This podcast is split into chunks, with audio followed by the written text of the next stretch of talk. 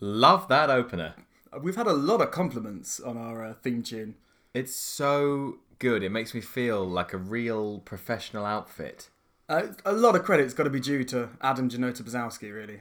He is the man that came up with that beautiful little ditty, Adam Janota Bazowski. He is a absolute genius when it comes to music and tech. He is a bit of a savior for Yeah, us. we recommend him for any uh, sound design, music fiasco that you need doing. Adam Janota Bazowski is your man. That name again? Adam, Adam Janota Janota Bazowski. Bazowski. B Z O W. Bazowski. Ski.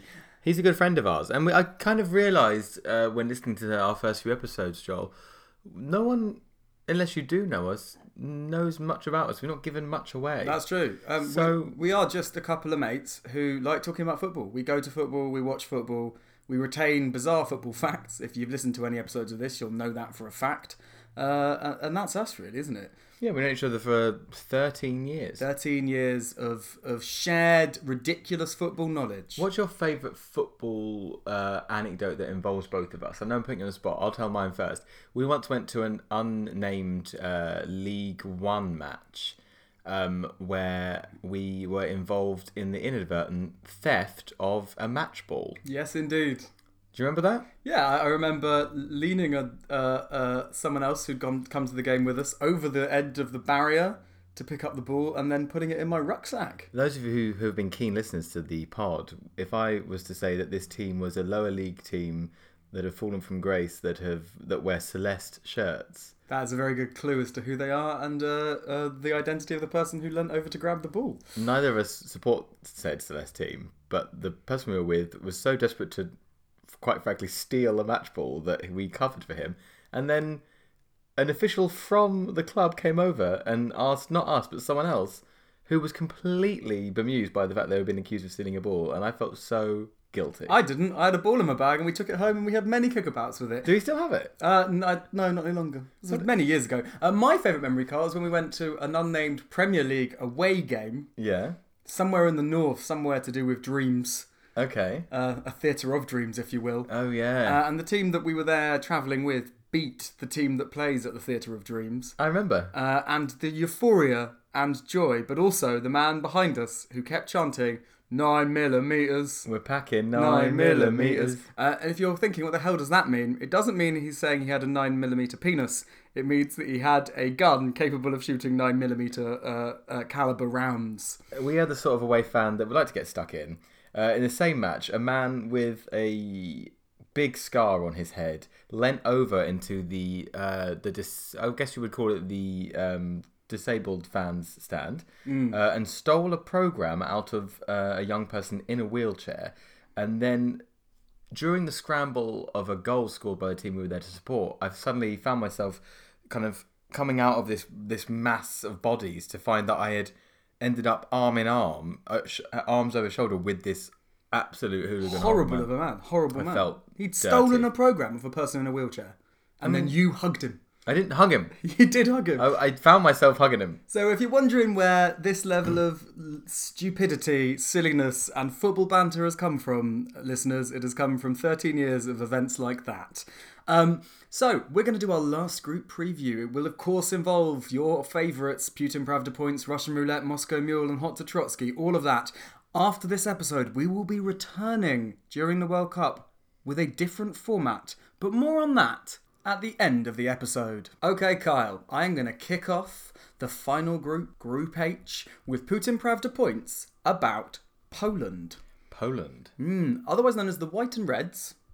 Pretty simple, they do wear white and red. Or, yet again, Kyle, the Eagles. Not again. Again, more Eagles for you. Um, so my Putin Pravda points are well, they're very designed for for for Vlad. These.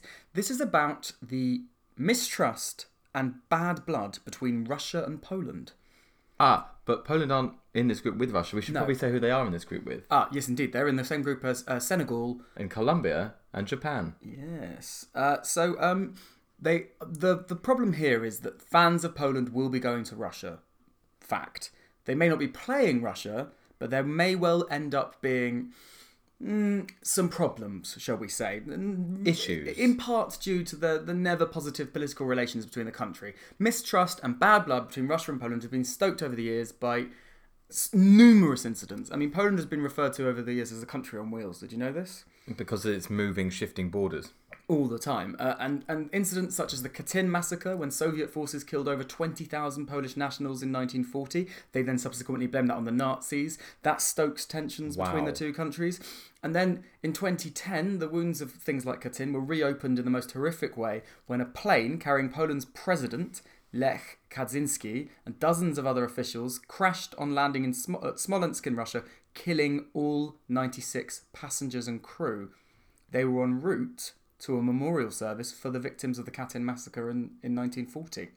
So is that So- a conspiracy? That it Well, was- there's never been any evidence that the crash was anything but an accident, but some politicians in Poland, including Lech Kaczynski, Kaczynski's twin brother Yaroslav, have suggested that it may be part of a Russian plot, and that continues to fuel hatred between the two. I know I about mean, this. that bot is going "Ba-dip, ba-dip, ba-dip, ba-dip, ba-dip," right now as we speak I on think the it's desk gone in the into Kremlin. overdrive. Oh, Yeah, I mean, this is this is pretty bad. I, I saw a play reading about this event. Oh, wow. Um, and there was some sort of insinuation that there was some uh, manufactured fog.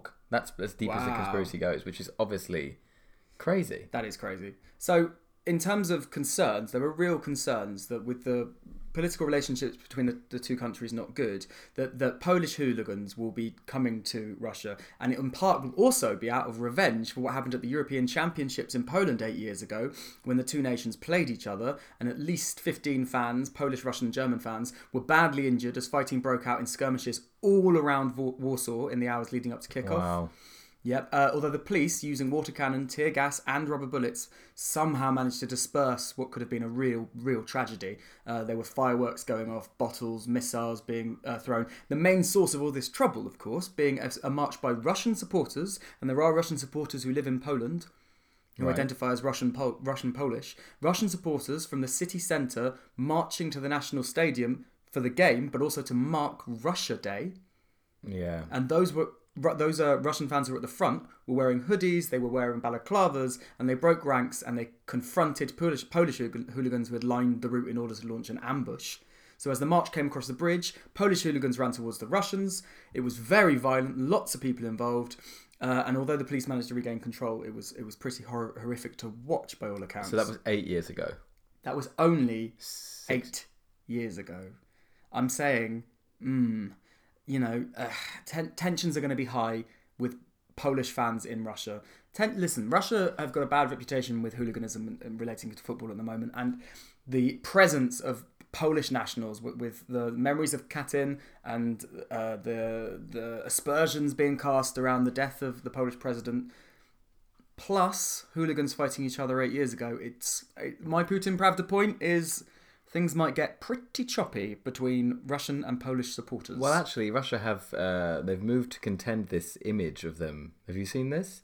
They've hired a um, a discrimination uh, a senior discrimination um, officer, oh really? an anti- and it's Alexei Smirtin, Oh wow! the old Russian former- captain. and former Chelsea midfielder. Correct. He is there to uh, dispel all these myths about hooliganism and uh, anti-gay rights And racism. and racism, and he's and he, you know he's pushing against a uh, Yeah. a tide. Sorry, Vlad, but Yeah, there is a. I, I think everyone. Um, we started Group A by talking about LGBT rights in Russia.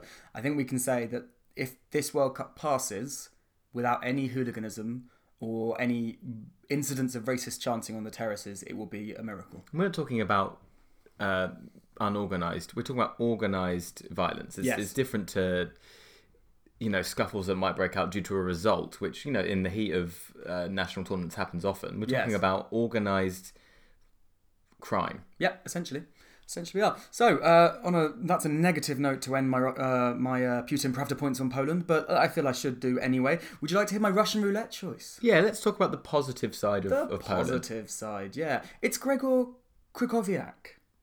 Yeah, He spent last season on loan at, P- at West Brom Mm-hmm. from Paris Saint Germain. He was awful. yeah, West Brom were relegated, and now he's back at PSG. Now, when he first signed for PSG, it was a huge, huge move for him. It was a real big moment. He's one of those players who gets held up as an example of the future of a country. Poland want to build a team around him. He didn't make it into the PSG team. He went on loan to West Brom. He hardly covered himself in glory. He's now back at PSG. His loan spell ended. West Brom are relegated. If he has a couple of good games, Maybe he'll stay on at PSG, become a linchpin in their midfield, or maybe a big money move. I think it's going to be a move. And I think he's a classic Russian roulette because it could go either way. We know he's got the talent. He wouldn't have been signed for by Paris Saint Germain and all their Qatari money if he I think didn't. he was at Sevilla. He won a couple of Yeah. uh, Europa leagues in their midfield. Yeah, he's definitely good enough to make it in the Premier League, but he didn't last season, so who knows? So that's my Russian roulette. Hot to Trotsky. Now, it's not the best looking squad in the tournament, the Polish squad. What's wrong with them? Uh, There's, no, there's nothing wrong with them. They're just not. It's not that they're. They're not strong-jawed starers like you like. Yeah, whereas, well, actually, to be fair, Well, you found one. I did My find one. stars, what a starer. Lucas Piszczek, the 33 year old right back. He has got starey, starey eyes and a strong jaw. I think there's a real pattern emerging here. Absolutely. Lucas Piszczek, I think he's a very handsome man, though. No? Uh, yeah. Look at him there. There's a po- photo of him, uh, listeners, with an open collared shirt. He's got his, uh, his, he's got a sort of slight open mouthed look at the camera, hair going straight up in that classic football style, piercing baby blue slash green eyes. Yeah, he's a very masculine-looking, uh, you know, Central European s- man. yeah, he's not without his charms, is what you're saying. Not charms that I would uh, find charming. He's not got charming jobs. No, not the guy. Okay, fine. Well, let's move quickly on to the Moscow Mule. Wojciech Szczesny. He has been excellent, listeners. He is the number one goalkeeper. He's been the reserve goalkeeper to one of the most famous and best goalkeepers of all time, Gianluigi Buffon at Juventus in Italy. So, what odds, just as Buffon retires and steps away from football, what odds can you get on Wojciech Szczesny having a terrible World You're Cup? saying it's his chance to show that he deserves the number one shirt for his club Yes, by playing well for his country. exactly. I, I, I feel like he has a f- he can have a focus issue at times. Yeah, totally. He used to play for Arsenal um, in London, and he he he wasn't you know he was a, sometimes guilty of the odd flap and the odd Yeah. uh, complaint. He's a flapper and not in the fun 1920s sense. Maybe I mean that's an image Wojciech Szczesny dressed up as a go-go girl. on that bombshell. That concludes Poland in Group H.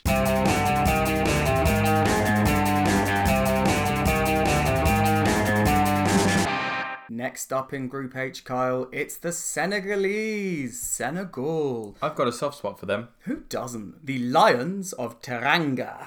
Wow, that's my favourite name. The Lions of Teranga. Yep. It's great, isn't it? Uh, no, so I think I, I'm pretty sure that my Putin Pravda points on them, or Pravda point, if you will, is the reason you have a soft spot for them. Is it to do, by any chance, with the 2002 World Cup that was in South Korea and Japan? It does. Excellent. So I'm going to start off my Putin Pravda point then by talking about France. Good. That's got loads to do with Senegal. It's a lot to do with Senegal. So France uh, were led into the 2002 World Cup by Roger Lemaire, the man who'd been the assistant when they won the uh, World Cup in 1998. Uh, he'd also then been the manager when they won the 2000 European Champions uh, Championship. So they were the world champions. They were the European champions. They had come through a group. Uh, they they were paired in a group, sorry, containing Uruguay, Denmark, and Senegal Easy group. easy group, especially in those days. Uruguay didn't have much about them. No one fancied the Senegalese, and the Danish were sort of middle of the road at that time. Senegal had come into the tournament having qualified from the African zone, which then was called CAF, uh, by topping their group ahead of the more fancied Moroccan team. But nobody thought on any level that then manager Bruno, Met- Bruno Metsu and his team would have a chance against the almighty world champions, the French. It was billed as like an exhibition match. Yeah, and the first game for both teams was Senegal versus France. That was uh, back in the day when the uh, the tournament winners or the, the tournament holders played the opening game. Rather than the tournament hosts, which, has is been happening in uh, this World Cup. So, first game of the tournament, Senegal France. Senegal had no household names. They had El Hadji Diouf, a 21 year old striker who just won African Player of the Year. That was about it. France, and even our non football fan listeners will recognise some of these. Emmanuel Petit, David Trezeguet, Thierry Henry, Patrick Vieira, Marcel Desailly, Claude Makaleli, Lilian Thuram, and of course, Zinedine Zidane. This is a who's who of French amazing legends. Exactly. And when the lineups were named, however, one surprise omission. Zidane, probably the best player in the world at that time, yeah. missing from the starting lineup. He'd had a little injury, not a major one, but he could only only fit enough for the bench. But no one, uh, even then, no one thought, well, there's no way France are going to lose to Senegal, right? But Here we go. They kick off. And uh, uh, the French are cautious. You know, it's a big stage. It's 23 minutes, but they have even a remote a- attack. Trezeguet, David Trezeguet, striker, hits the bar. uh oh, People see the floodgates about to open. they're doing this with their hands, rubbing their hands with glee. Yes, that was the great radio there, Carl. you can hear that. Yeah. so, El Hadji Diouf sprints down the right. He's got the beating of Marcel Desailly. He's running at Frank Leboeuf, 30 year old, aging legs, 30 plus year old, sorry, Frank Leboeuf, unable to deal with the pace of him. Diouf gets down the outside, crosses it in. The goalkeeper, Fabian Barthez, and midfielder, Emmanuel Petit, collide trying to deal with the cross. No. Yes. And Papa Booba Diop Best name ever comes from deep to smash home. comes from Diop. Comes, I mean, I'm I'm mime applauding so as not to deafen our listeners. Excellent work. He comes from Diop. so Papa Booba smash it home. Yes, Papa. Yes. And the French team never, ever recovered from that. It was extraordinary. It was an absolute wonderful way to start a World Cup. And you couldn't help but fall for the Senegalese team. When you were at that time about 16 years old, Yes. people say, I know that old, my parents would say, Where were you on the moon landing? Where were you when President JFK was shot? Joel, where were you when he came from Diop to score that goal? I was watching with uh, my then uh, friend in his parents' front room on a big screen. Where Well- were you? I tell you where you should have been, Joel, Where? at school. because I watched that game at school. Did you? Yeah, I did- just bunked for the. mm, Shouldn't say that really. What, what, what's your school going to do now? There's a chat bot for Joel's, uh, uh, for his. Joel's comprehend. The Joel's uh, uh, uh, uh, college. That's great. Oh Um, I was sitting in the biology block on the tables that used to have in biology blocks, which are really high on stools with the with the sinks at either end. Yeah. And they wheeled in a telly because the biology teacher said, "We're not bloody doing any biology today, lads Yeah, and nice. girls. We're gonna watch football." We were like, "What, really?" And he, we watched the whole thing. Great. I. I. Yeah. No. I bunked off. Anywho, uh, let's move on to Russian roulette, shall we? Carl? Let's do it, Senegal. Keita Balde, 23 year old winger slash forward, or as you would call him, Wing, wing attacker. attack. Uh, he was actually born in Spain. Do you know that? Get him out of this team then. Well, um, uh, I mean, I think it's quite nice for once for Senegal, who often lose players to France, Senegalese French players who end up playing for France, for have someone who was born outside of Senegal. Just for the record, uh, that sounded very uh, aggressive. I I am up for anyone playing for whatever national team they would like to. So he started at Barcelona. It's another winger from Barcelona. Oh, wow. Do you know this fact? No, Why do you think Keita Balde, 23 year old winger, was sent out on loan as a punishment? What do you think he did? I think he probably refused to do tiki taka properly. Nope. He, as a prank, had put ice cubes in a senior teammate's bed. That's not that bad. Nobody knows which of the senior teammates it was, though, Kyle. Think about Barcelona. Who has the power? In my head, Keita Balde, ice cubes in Messi's bed.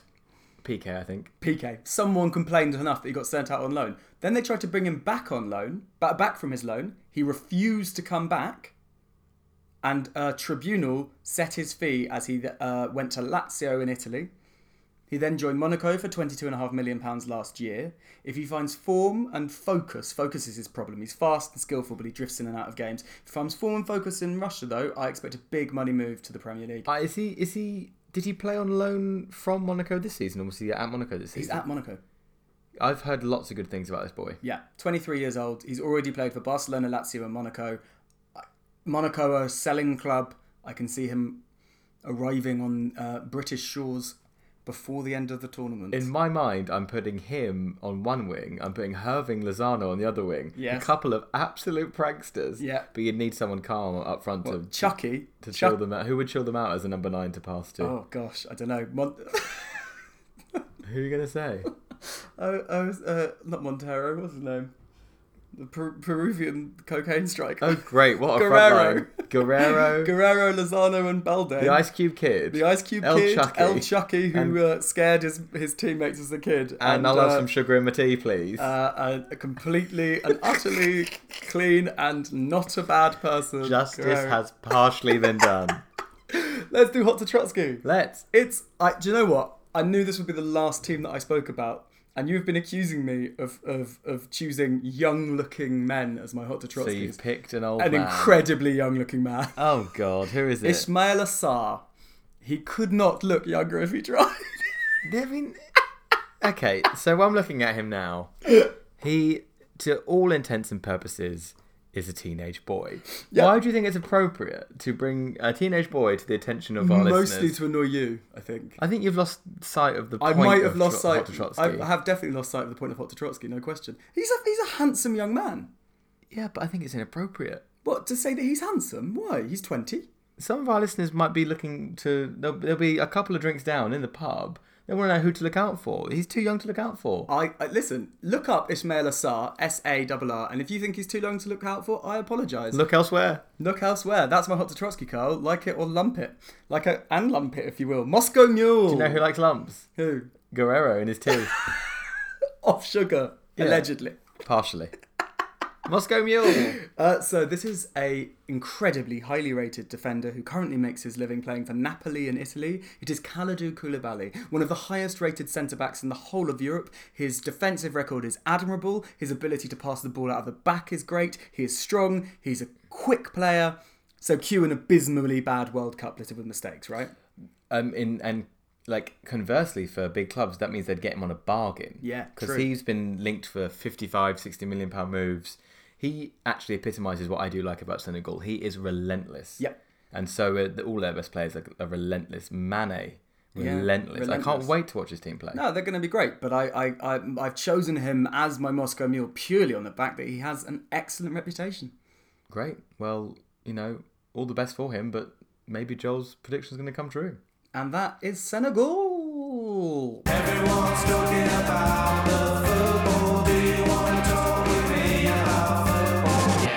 Colombia. Colombia. I think a massive competitor for best kit.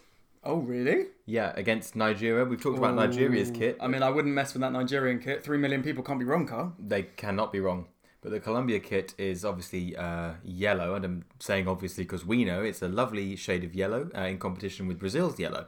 But the Columbia kit has got some lovely blocks coming from under the armpit in red and dark blue. I'd say midnight blue, definitely not Celeste. No, not Celeste. Not Celeste Uh, Blue. It's an homage to an old uh, 90s kit, and I love it. Great. My Putin Pravda points though for Colombia. uh, What are they called, Carl? Oh, sorry, they're called the Los Cafeteros. That's right, the coffee growers. Coffee growers. I, I definitely have painted you as a, an avid speaker of Spanish. Not at all. No, let's move on. Um, so the my Colombia Putin Pravda points, uh, they start bad and they get worse. They're all to do with uh, i- alterations, altercations, Alterations. altercations Altercations. uh, involving players. Great. Go for it. hit first me. one? Hit me with the bad, and then we'll get to the worst. The bad last November, uh, the Colombia played in a friendly against South Korea, and there was an incident where two players squared up to each other, and uh, the Colombian player was seen to pull his eyelids close in a, uh, uh, quite frankly a disgusting racist incident against the South Korean. He, uh, do you think though that he made the squad? Yes. Thank goodness he didn't. Oh, thank God. So Edwin Cardona will not be playing in this World Cup. Good. He's a racist, and he shouldn't. It's n- I mean that is absolutely disgraceful. I mean I don't know why I'm pretending like that is worse than what happens to black players in the European leagues on a weekly basis. It's not. It's, But it's on the just- field. It's shocking, and I, I can tell you why it is actually. It's because it's visual, and it, it, it- you can see it. You can it's see because- exactly what he means. It's because racist fans can get away with it by hiding the fact, hiding behind the fact that they're fans. Stuff that happens on the terraces gets shouted out, and it's a body of play p- people doing it. Whereas a player on the pitch pulling his eyes like that is very vis- it's public. It's disgusting. Well, good riddance to him. Yes, good riddance. but not this next person is not good riddance at all. In the World Cup in USA '94, Ah, yes, we uh, we did uh, we foreshadowed this a couple of episodes back. we did there was a situation in which Colombia went out at the group stages. A 2 1 loss to the USA condemned them to not qualify. And the player that scored the own goal, Escobar, no more than a week later, was shot dead. He was assassinated for having played badly at football. It, uh, l- listen, it doesn't matter how important you think football is, and football in Colombia is a, a really important thing. It is absolutely disgusting that a young man lost his life because he scored an own goal. Well, in fairness to, well, I'm saying in fairness to the murder, I'm not going to say that, of course not. Contextually, everyone involved in the football national team, all the, the ple- people that were coaching him, tried to imply, obviously, no, you don't want, there's no blame put by anyone on this man's, this poor man's shoulders. And also, imagine being the the player that had the shot that got deflected. Oh, yeah, you feel like it was your fault. You, It- to it was a- explain, listeners, the own goal came from him putting a foot out to deflect somebody else's shot. It was actually a cross. It was a cross by John Harkes. So John Harkes is, you know, going for the rest of his life knowing that if he put that cross anywhere else, that man wouldn't have lost his life. But what I was saying was basically the coaches, and including the head coach Francisco Mataruna, Matarana, he went out and stated that this is a reflection of the problems with our society, Colombian society, and reflect not on our team whatsoever. Which is obviously an attempt to deflect away the absolute, the absolute shocking tragedy of what happened. Yeah, but it's worth. I mean, uh, uh, in in the coach's shoes, you have to say something like that because it is that is, God, that is really bad. Yeah, S- shot six times with a 38 caliber pistol. The it was reported. I mean, I don't want to say this bit, but I'm going to say it now because I've started. There was uh, rumors and it reported at the time that with every shot, the the shooter shouted out "goal," which is just so dark. Let's move on. Does it get worse than that? That's it. I- Thank Oh, I God think- for that. Russian. Well, I feel feel like we shouldn't call it Russian roulette for this. Uh, tell me your player who you think might come from Colombia to do well, because I don't think we should call it Russian roulette after that story. No, that's right. So what what what I should do is just talk about how great the kit is again. uh, I love the kit. Um, the uh, the best I think one of the top ever Russian roulettes was James Rodriguez at the last World Cup. Yep. He honestly, He lit the World Cup up. how old were we then? Late twenties, 28? 20, 27? Well, no, we're 32 now. I'm Um, not yet. Oh, whoops. Uh, we watched we watched a lot of games together and we we avidly follow Colombia and even at that age I suddenly had that which is what a good World Cup can I think do. our then housemate had them in a. Um, we used to live together. That's a little. That's a Putin improv point about Colombia for you. I think our then housemate had them in a sweepstake. Did they? Yeah, so we uh, we watched it avidly. Yeah, and, we did. And James Rodriguez was amazing. but he just made me believe in the wonder of football again. Yeah. And what a statement! Like, And what happened at the end of the World Cup, Carl? he moved to Real Madrid. Real Madrid. There was a, and also it was a huge fanfare because there's a big Colombian-based uh, population of Madrid, and they went absolutely, for want of a better word, loco. That's a Spanish word. Yeah. Is that racist, Joel? No. Thank you. No racist klaxon from me. So he was the he's my favorite Russian roulette, and it was worth it. Although you could say that he's actually kind of gone off the pale, and they they've loaned him out for a two-year loan to Bayern Munich. Yeah. So maybe. Well, is he your Russian roulette pick this time? No, it's Radamel Falcao. Radamel. Ah, yeah. So we're familiar with him. Um, those of you who aren't familiar with him, he's had a real up and down career over the last five years. He has been one of the hot shots of European football over the last decade. Yep. He's played for Atletico Madrid, he's played for Porto, he's played for Monaco, he's played for Manchester United, and he's played for Chelsea. Where is he now? He's back at Monaco. Oh, right. And he actually had a fairly decent season. He scored over 25 goals, but he is uh, cr- he has chronic injury problems, and his move to Monaco originally did not pan out well. He ended up on loan at Manchester United and at Chelsea, where he scored less than 10 goals at both of those clubs in total. So why is he your Russian roulette then? Who's going to take a punt? I think he's up for one more move. I- Amazing. I- if he if he came back to a say a middle of the road Premier League team and scored twenty goals next season, it would be a nice fairy tale ending to his career. I could see him going for a top six club. Wow. And then we, we've been trying to pick. Uh, Liverpool, they don't have any strikers. yeah, exactly. Like a, a plan B for Liverpool. A plan B for Firmino, I think he'd be absolutely perfect. Yeah. Great shout. I He's like got that one. incredible range of finishing. Yeah, I like that Russian roulette a lot. Who's your hot to Trotsky? I don't think you've heard of this player, Joel. Yerry Mina. Nope, I have never heard of that player. Yerry Mina moved to Barcelona, and uh, he actually started making the first team squad recently. He did not play well. Here he is. He looks a bit like like a like a darker complexioned nanny from Portugal. I yeah yeah he does. I think he's really cute. Yeah, I mean, Joel doesn't like him. no, I mean, I like his high top.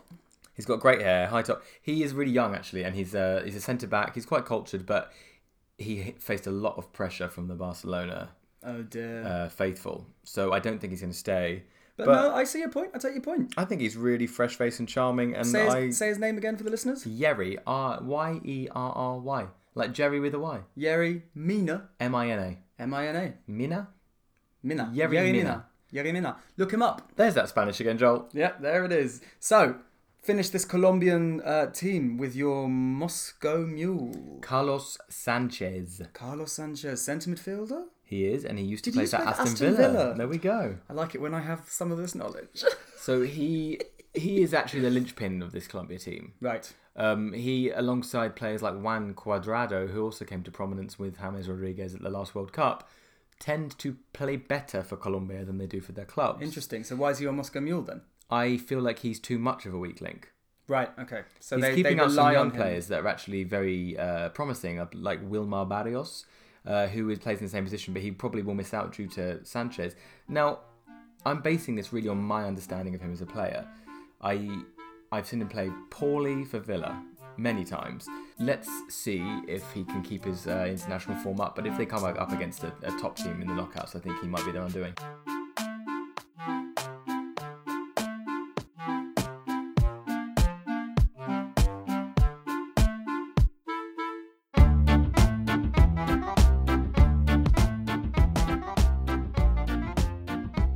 This is our last team. Oh, We, fantastic. we will have covered all of the teams this World Cup. We will have covered Putin Pravda points, Hot to Trotsky, Russian roulette, and Moscow Mule for each of the 32 teams in the Russian World Cup. That is that is an admirable commitment to our listeners, I think. I think if they're still listening, then they will have got so many facts. So and many so many facts. pu- Putin. I mean, Putin will have had a. He will have a book full. Putin, I mean, I expect him to write a book on it. Tell me about Japan. I will tell you about Japan. I'm going to get ahead of it.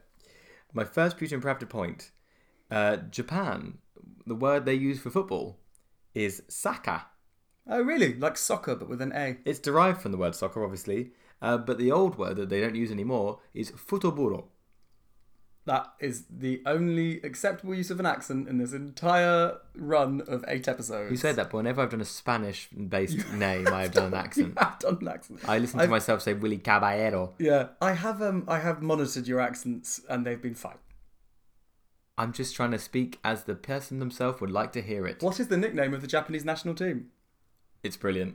It's up there with uh, the Lions of the Tarag. Tarag- Lions of Taranga. Samurai Blue. Samurai Blue. Wow. And Well, Samurai, you've Samurai blown my mind. wow, when you think about Samurai Blue, um, it, it, it's also it's, it's reflecting the color of their shirts. For those who don't know, it's a midnight blue shirt, and obviously in Japan, samurais wear very very dark blue robes. Indeed. Uh, I always thought they wore black robes, but it must be very very dark blue to kind of match the night sky. ah, right. Um, so samurai blue. Uh, the old word for football before futboro, eh, bef- so before even World War Two, was shukyu, which means kickball. Amazing. Yeah.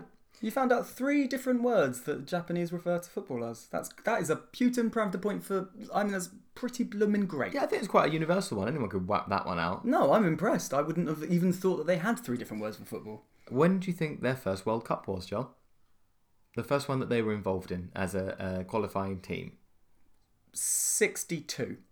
It was our very first remembered World Cup, well, mine anyway, 1998. I mean, mine was very much ninety-four, but sure, yes, 1998? Is that crazy? that is mad. That's considering you know th- how big a team they are and how important a team they are. Some of that will be because they only their their national league, their domestic league, the Premier League, The uh, J League. the J League only st- only founded in 1993. So before then, they only had semi-professional teams. Oh wow, there you go. Uh, and so I think it's quite a jump though to go from being in your first World Cup in 1998 to hosting your first World Cup in, 2002. Jeez, yeah, it is. That's quite a steep learning curve. they for haven't the- had much success at World Cups, Japan. no, and They I- have got some great players though. Mm, they have some players. and we're going to find out about some of those. But before we do, I would like to talk to you about another of my Putin Pravda points. Yeah, go on. Um, what I'm made. still laughing at they have some players. They have 23. all the clubs have 23. We've established that All the in, nation- Oh. the, in the in all the international clubs, all the teams International in this clubs. world. Joel, we're getting to the end of the team. You're losing it. Let's keep it together for another five minutes, So okay? yeah, go on. What's that I can hear? Robbie Williams singing "Let Me Robin Entertain Oh, Williams You." singing Let me entertain you. That's right. We're recording this moments before the World Cup starts. we are Moments so before. excited. Moments but before. Japan, don't worry. I'm going to give you your dues. I'm going to talk about manga. I, I wouldn't have expected anything less from our Putin Pravda points. So manga is responsible for really kicking off the love for for football in Japan, and because they had a uh, a football oriented Japanese animation series or manga series called Captain Tsubasa, started in 1981, Hmm. so 17 years before they qualified for a World Cup. And not only is this uh, manga kind of credited with starting the boom of Sakara, what did I say it was? Saka in Japan, uh, but also lots of prominent non-Japanese players have have actually credited themselves p- personally and said to other people that this is where I first began to love football. That's Those players amazing. include Zidane, Zinedine Zidane got inspired to love football by a manga cartoon. Totti, Francesco Totti. Fernando Torres, Christian Vieri, Giuseppe Scully, I don't know who he is, James Rodriguez, ah, we've just spoken about him. Alexis Sanchez, and Del Piero. I've never heard of this cartoon, but clearly it's got a wide-reaching. I mean, that's a lot of different nations. I think we should all go and watch an episode of Captain Tsubasa. Let us do that. It's a silent T. Those of you who speak Japanese, maybe they don't do silent T's. Maybe it's Tusu. It's T S U. Tsubasa. T. Tsubasa. Tsubasa. Yeah, I think it's Tsubasa. Right. Um, they also are famous in Japan. The Japanese football is also famous for having one of the oldest players to ever play professional football. He is still playing. Uh, yes, I've heard about this guy. He had his debut in 1993 when the when the league first became That's professional. fantastic. He has spanned the whole professional duration of football in his own country. nothing better than being as old as the. Uh, well, he's older than that anyway, but still, yeah. Sorry, go on. His name is Kazuyoshi Miura. Mm. He's known as King Kazu or Kazu. He's 51. He's still playing in the second division. He's a forward. He's still got the legs at 51. It's amazing. I'm, I'm, I'm, I, I'm a fan already. I don't know anything about him other than his age, and I'm a fan. So what we're saying is Japan hope. is leading the way in, in I mean, why shouldn't Ronaldo play till he's 50? Why shouldn't Messi play till he's 46? Is it something in the diet? Does he say he eats sushi? I think that he is incredibly. He's a bit of a. Uh, who was our hot coach? Uh, Hervé. Hervé Renard. I think he works out constantly. Right. Yeah. Okay. That's the end of my Pravda points. Well, in that case, Kyle, hit me with some Japanese roulette. Sorry, Russian roulette. I will. My Russian roulette is Hiroki Sakai. Have you heard of him? No, I have not. He's a right back. He's 28. He plays for Marseille, and he's been linked with Crystal Palace. Ooh, I, I just players getting linked to teams in the lower half of the Premier League always excites me because if it's someone I've never heard of, I get so excited that I will see them play next season. And at this point, if Hiroki Sakai had a great World Cup and went to uh, Crystal Palace, I'd be so thrilled just to see what he's like. That is exactly the point of basically our podcast, isn't it? To get you G'd up to watch players you previously didn't know about or you cared about. Or just to watch football in general if you don't care about football. Yeah, I think that I think generally it's that for those who don't, and for those who do, it's looking at those particular players. Oh, I can And think of at least two of our regular listeners who will be thrilled to learn about Hiroki Sakai. Hiroki Sakai, I think, just because it's just because it's Palace, just because of Roy Hodgson Yeah. and his international pedigree, the manager of Palace. For those who don't know, he's man- he's an English manager who has managed in about eight different countries. This is his second appearance on the Absolute Worldie podcast because obviously he manages Croydon the FC. fictional Croydon FC, where I referred to him as part human, part owl. Ha- he he if he's interested in Sakai, Yeah. then I I am interested in Sakai. I'm with you on that. I'm with you on that. So that is your Russian roulette. yeah. Uh, hot to Trotsky. This is another Sakai. An- another Sakai. His name's Gotoku Sakai. Right. A, And di- he a has different Sakai He has two brothers that both play football. is the first one, one of his brothers. no. so I tried to look up how common Sakai is as a, a surname in Japan. Yeah. Mixed results. I'm gonna show Joel a picture of Gotoku Sakai. Oh, wow. Oh, we, that's a great Hot to Trotsky to go out. Oh, that one there. There's a photo of him telling his play his teammates to play up. He's got this body language that says, "Come on, guys, we can do this." And the veins in his neck are popping out. He's got blonde-tipped hair going down into his face. He is a han.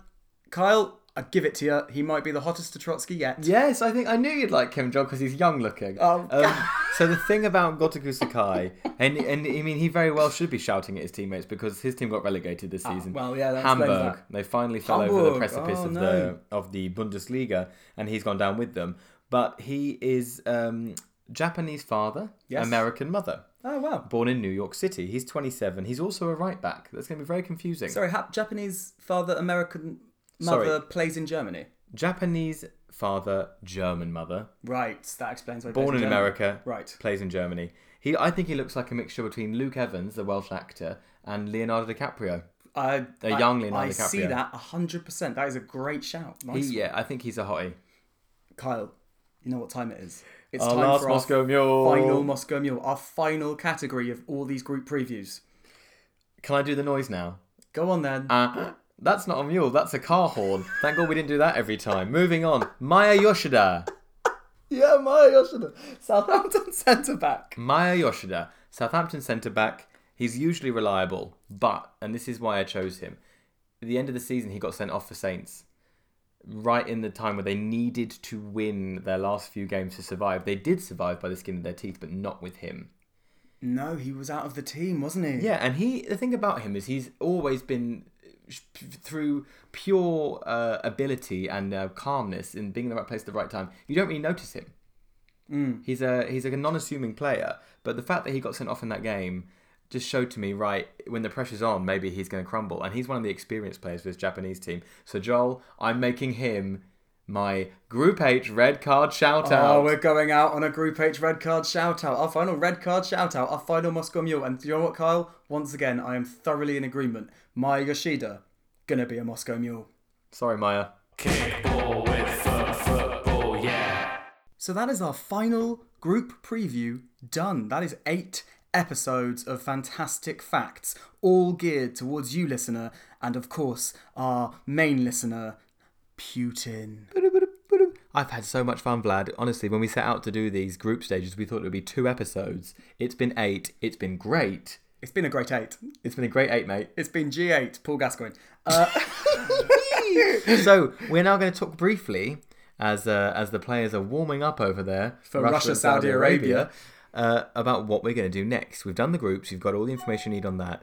Now we want to talk about how we're going to approach the group stages.